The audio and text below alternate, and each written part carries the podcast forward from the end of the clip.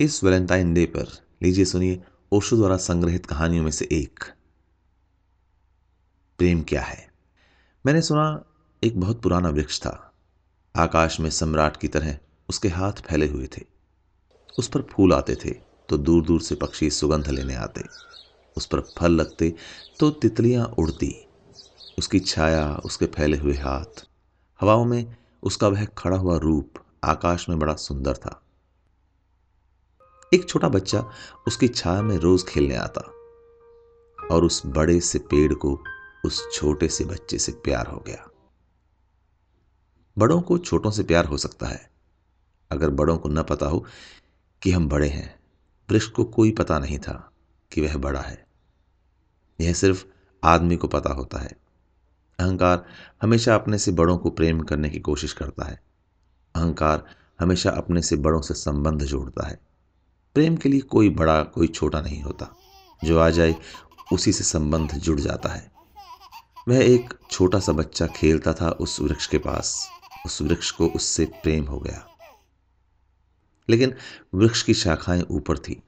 बच्चा छोटा था तो वृक्ष अपनी शाखाएँ उसके लिए नीचे झुकाता, ताकि वह फल तोड़ सके, फूल तोड़ सके। प्रेम हमेशा झुकने को तैयार है। अहंकार कभी भी झुकने को राज़ी नहीं है। अहंकार के पास जाएँगे तो अहंकार के हाथ और ऊपर उठ जाएँगे, ताकि आप उन्हें छू न सकें। क्योंकि जिसे छू लिया जाए, वह छोटा आदमी है। जिसे न छुआ जा सके दूर सिंहासन पर वह बड़ा आदमी है। वह वृक्ष की शाखाएँ नीचे झुकाती, जब वह बच्चा खेलता हुआ आता और बच्चा उसके फूल तोड़ लेता तो वह वृक्ष बहुत खुश हो जाता, उसके प्राण आनंद से भर जाते। प्रेम जब भी कुछ दे पाता है, तब खुश हो जाता है। अहंकार जब भी कुछ ले पाता है, तभी खुश होता है। फिर वह बच्चा बड़ा होने लगा। वह कभी उसकी छाया में सोता, कभी उसके फल खाता, कभी उसके फूलों का ताज बनाकर पहनता और जंगल का सम्राट हो जाता। प्रेम के फूल जिसके पास भी बरसते हैं, वही सम्राट हो जाता है। और जहाँ भी अहंकार घिरता है, वहीं सब अंधेरा हो जाता है। आदमी दीन और दरिद्र हो जाता है। वह लड़का फूलों का ताज पहनता और नाचता और वह वृक्ष बहुत खुश होता। उसके प्राण आनंद से भर जाते। हवाएँ सनसनाती वह गीत गाता, फिर लड़का और बड़ा हुआ। वह वृक्ष के ऊपर भी चढ़ने लगा, उसकी शाखाओं से झूलने लगा। वह उसकी शाखाओं पर विश्राम भी करता और वृक्ष बहुत आनंदित होता। प्रेम हमेशा आनंदित होता है। प्रेम आनंदित होता है जब प्रेम किसी के लिए छाया बन जाता है और अहंकार आनंदित होता है जब किसी की छाया छीन लेता है। लेकिन लड़का बड़ा होता चला गया, दिन बढ़ते चले गए। जब लड़का बड़ा हो गया तो उसे और दूसरे काम भी दुनिया में आ गए, महत्वाकांक्षाएँ आ गई, उसे परीक्षाएँ पास करनी थी, उसे मित्रों को जीतना था। फिर वह कभी कभी आता, कभी नहीं भी आता। लेकिन वृक्ष उसकी प्रतीक्षा करता कि वह आए वह आए, उसके सारे प्राण पुकारते कि आओ, मेरे पास आओ। प्रेम निरंतर प्रतीक्षा करता है कि आओ, मेरे पास आओ। प्रेम एक प्रतीक्षा है, एक अवेटिंग है, लेकिन वह कभी आता, कभी नहीं आता तो वृक्ष उदास हो जाता। प्रेम की एक ही उदासी है, जब वह बांट नहीं पाता तो उदास हो जाता है। जब वह दे नहीं पाता तो उदास हो जाता है और प्रेम की एक ही धन्यता है। जब वह बांट देता है, लुटा देता है तो वह आनंदित हो जाता है। फिर लड़का और बड़ा होता गया। वृक्ष के पास आने के दिन कम होते चले गए। जो आदमी जितना बड़ा होता जाता है, महत्वाकांक्षा के जगत में प्रेम के निकट आने की सुविधा उतनी ही कम होती जाती है। उस लड़के की एम्बिशन महत्वाकांक्षा बढ़ रही थी। कहाँ वृक्ष, कहाँ जाना। फिर एक दिन वहाँ से निकलता था तो वृक्ष ने उससे कहा, सुनो, हवाओं में उसकी आवाज़ गूंजी कि सुनो, तुम आते नहीं, मैं प्रतीक्षा करता हूँ। मैं तुम्हारे लिए इंतज़ार करता हूँ, राह देखता हूँ, बाट जोहता हूँ। उस लड़के ने कहा, क्या है तुम्हारे पास जो मैं आऊँ? मुझे रुपया चाहिए। हमेशा अहंकार पूछता है कि क्या है तुम्हारे पास जो मैं आऊँ? अहंकार माँगता है कि कुछ हो तो मैं आऊँ, कुछ ना हो तो आने की कोई ज़रूरत नहीं। अहंकार एक प्रयोजन है, एक पर्पज है। प्रयोजन पूरा होता हो तो मैं आऊँ। अगर कोई प्रयोजन न हो तो आने की क्या ज़रूरत? और प्रेम निष्प्रयोजन है। प्रेम का कोई प्रयोजन नहीं। प्रेम अपने में ही अपना प्रयोजन है। वह बिल्कुल पर्पजलेस है। वृक्ष तो चौंक गया। उसने कहा कि तुम तभी आओगे जब मैं तुम्हें कुछ दे सकूँ। मैं तुम्हें सब दे सकता हूँ, क्योंकि प्रेम कुछ भी रोकना नहीं चाहता। जो रोक ले, वह प्रेम नहीं। अहंकार रोकता है। प्रेम तो बेशर्त दे देता है। लेकिन रुपये नहीं है मेरे पास। ये रुपये तो सिर्फ़ आदमी की ईजाद है। वृक्षों ने यह बीमारी नहीं पाली है, उस वृक्ष ने कहा। इसीलिए तो हम इतने आनंदित होते हैं, इतने फूल खिलते हैं, इतने फल लगते हैं, इतनी बड़ी छाया होती है। हम इतना नाचते हैं आकाश में, हम इतने गीत गाते हैं, पक्षी हम पर आते हैं और संगीत का कलरव करते हैं, क्योंकि हमारे पास रुपये नहीं है। जिस दिन हमारे पास भी रुपये हो जाएँगे। हम भी आदमी जैसे दीनहीन मंदिरों में बैठकर सुनेंगे कि शांति कैसे पाई जाए, प्रेम कैसे पाया जाए। नहीं नहीं, रुपये नहीं है हमारे पास। तो उसने कहा, फिर मैं क्यों आऊँ तुम्हारे पास, जहाँ रुपये नहीं है? मुझे वहाँ जाना पड़ेगा, जहाँ रुपये हैं, क्योंकि मुझे रुपयों की ज़रूरत है। अहंकार रुपया माँगता है, क्योंकि रुपया शक्ति है, अहंकार शक्ति माँगता है।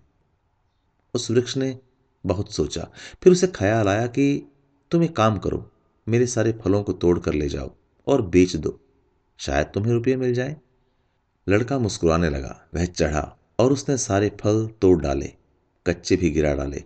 शाखाएँ टूट गई, पत्ते भी टूटे, लेकिन वृक्ष बहुत खुश था, बहुत आनंदित था, क्योंकि वह दे पा रहा था। टूट कर भी प्रेम आनंदित होता है, अहंकार पाकर भी आनंदित नहीं होता, पाकर भी दुखी होता है। और उस लड़के ने तो धन्यवाद भी नहीं दिया पीछे लौटकर। लेकिन उस वृक्ष को पता भी नहीं चला। उसे तो धन्यवाद मिल गया इसी में कि उसने उसके प्रेम को स्वीकार किया और उसके फलों को लेकर बाज़ार में गया और बेचकर पैसे कमा लिए। फिर वह बहुत दिनों तक नहीं आया। उसके पास रुपये थे। रुपयों से रुपया पैदा करने की वह कोशिश करने में लग गया। वह भूल गया। वर्षों वर्ष बीत गए। वृक्ष उदास है। उसके प्राणों में रस बह रहा है कि वह आए, उसका प्रेमी आए और उसके रस को ले जाए। ऐसे वृक्ष के प्राण पीड़ित होने लगे कि वह आए। उसकी सारी आवाज़ यहीं गूंजने लगी। बहुत दिनों बाद वह आया। अब वह लड़का प्रौढ़ हो गया था। वृक्ष ने उससे कहा, कि आओ मेरे पास आओ, मेरे आलिंगन में आओ। उसने कहा, छोड़ो यह बकवास, ये सब बचपन की बातें हैं। अहंकार प्रेम को पागलपन समझता है। बचपन की बातें समझता है। वृक्ष ने कहा, आओ मेरी डालियों में झूलो, नाचो। लड़के ने कहा, छोड़ो, ये सब फिजूल की बातें हैं। मुझे एक मकान बनाना है, क्या मकान दे सकते हो मुझे? वृक्ष ने कहा, मकान? लेकिन हम तो बिन मकान के ही रहते हैं। मकान में तो सिर्फ़ आदमी रहता है। दुनिया में और कोई भी मकान में नहीं रहता। सिर्फ़ आदमी रहता है। सो देखते हो आदमी की हालत। मकान में रहने वाले आदमी की हालत। उसके मकान जितने बड़े होते जाते हैं, आदमी उतना ही छोटा होता चला जाता है। हम तो बिन मकान के रहते हैं। लेकिन एक बात हो सकती है कि तुम मेरी शाखाओं को काट लो और शायद तुम्हारा मकान बन जाए। वह प्रौढ़ कुल्हाड़ी लेकर आ गया। उसने वृक्ष की शाखाएँ काट डाली। वृक्ष एक ठूंठ रह गया, नंगा। लेकिन वृक्ष बहुत आनंदित था, क्योंकि वह बांट रहा था। प्रेम सदा आनंदित रहता है, चाहे उसके अंग भी कट जाए। कोई ले जाए, कोई ले जाए, कोई बांट ले, कोई सम्मिलित हो जाए, साझीदार हो जाए उसका। और उस लड़के ने तो पीछे लौटकर भी नहीं देखा। उसने मकान बना लिया। वक्त गुजरता गया। वह ठूंठ राह देखता। चिल्लाना चाहता लेकिन अब उसके पास पत्ते भी नहीं थे, शाखाएँ भी नहीं थी। हवाएँ आती और बोल भी न पाता, बुला भी न पाता। लेकिन उसके प्राणों में एक गूंज थी कि आओ, मेरे पास आओ। और बहुत दिन बीत गए। बूढ़ा आदमी हो गया था वह बच्चा। वह निकल रहा था पास से। वृक्ष के पास आकर खड़ा हो गया। वृक्ष आनंद से भर गया। उसे लगा, वह उससे ही मिलने आया है। क्या कर सकता हूँ मैं तुम्हारे लिए? बहुत दिनों बाद आए हो। तुम ठीक तो हो? उसने कहा, तुम क्या कर सकोगे मेरे लिए? मुझे दूर देश जाना है। धन कमाने के लिए मुझे एक नाव की ज़रूरत है। तो उसने कहा, मुझे काट लो। मेरी इस पीड़ से नाव बन जाएगी। मैं बहुत धन्य हो जाऊँगा कि मैं तुम्हारी नाव बन सकूँ। मैं तुम्हें कहीं दूर देश ले जा सकूँ। लेकिन तुम जल्दी लौट आना और सकुशल लौट आना, मैं तुम्हारी प्रतीक्षा करूँगा। और आदमी ने आरे से उस वृक्ष को काट डाला।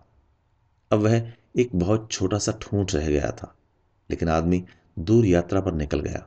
वह ठूंठ भी प्रतीक्षा करता रहा कि वह आए, नज़दीक आए, मेरे पास आए, लेकिन अब उसके पास कुछ भी नहीं था देने को।